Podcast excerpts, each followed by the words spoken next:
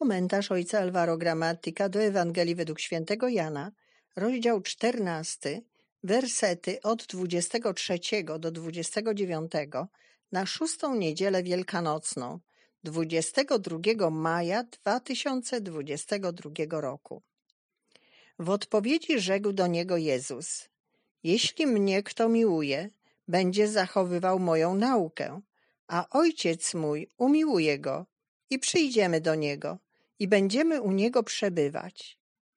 Kto mnie nie miłuje, ten nie zachowuje słów moich, a nauka, którą słyszycie, nie jest moja, ale tego, który mnie posłał, Ojca.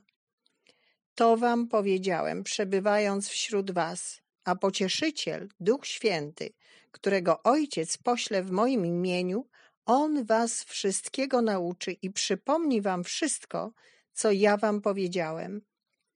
Pokój zostawiam wam, pokój mój daję wam. Nie tak jak daje świat, ja wam daję. Niech się nie trwoży serce wasze, ani się nie lęka.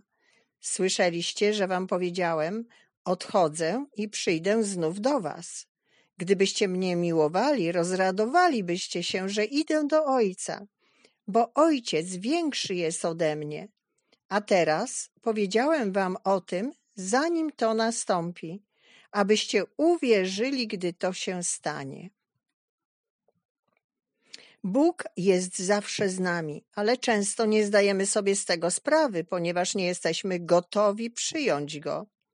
Pierwszym warunkiem odczuwania obecności Pana jest gotowość wejścia w komunię z Nim, przyjęcia Go w naszym życiu jako Pana. Pokusą jest przyjęcie Pana, abyśmy mogli nim zarządzać zgodnie z naszymi wyobrażeniami i potrzebami, jak gdyby był talizmanem. Stajemy się dobrymi instruktorami jazdy dla Pana, tak jakby On nie był w stanie nas prowadzić. Pozwólmy Mu kierować naszym życiem tak, jak zechce, aby zgodnie ze swym planem odpowiadał na nasze prośby. Musimy nauczyć się Mu ufać, a nie wywierać na nim presję. Po czym możemy poznać, że chcemy traktować Pana instrumentalnie i że tak naprawdę chcemy wywierać na nim presję? Po ciągłym narzekaniu, niezadowoleniu z tego, co dzieje się w naszym życiu. Nigdy nie jesteśmy zadowoleni z niczego. Jesteśmy zadowoleni tylko wtedy, gdy wszystko jest zgodne z naszymi wyobrażeniami. To przyjęcie Jezusa ewangelista nazywa miłością.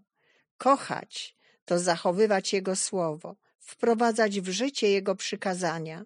Ale które z Jego przykazań jest największe? Kochać wrogów. Nie tylko kochać bliźniego, ale kochać nieprzyjaciół, to znaczy kochać tak, jak Jezus umiłował.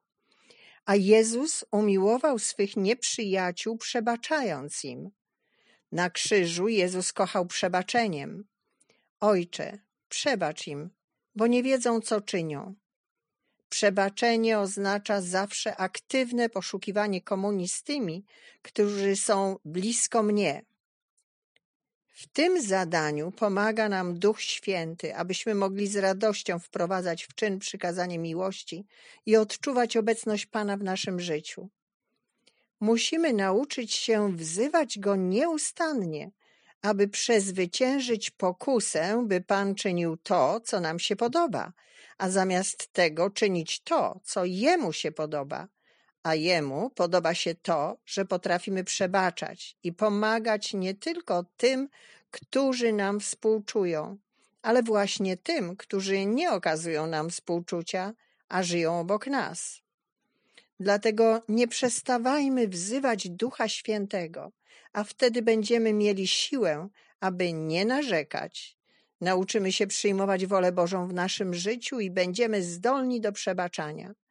W ten sposób staniemy się zdolni do miłości i odczujemy, że Bóg jest zawsze z nami.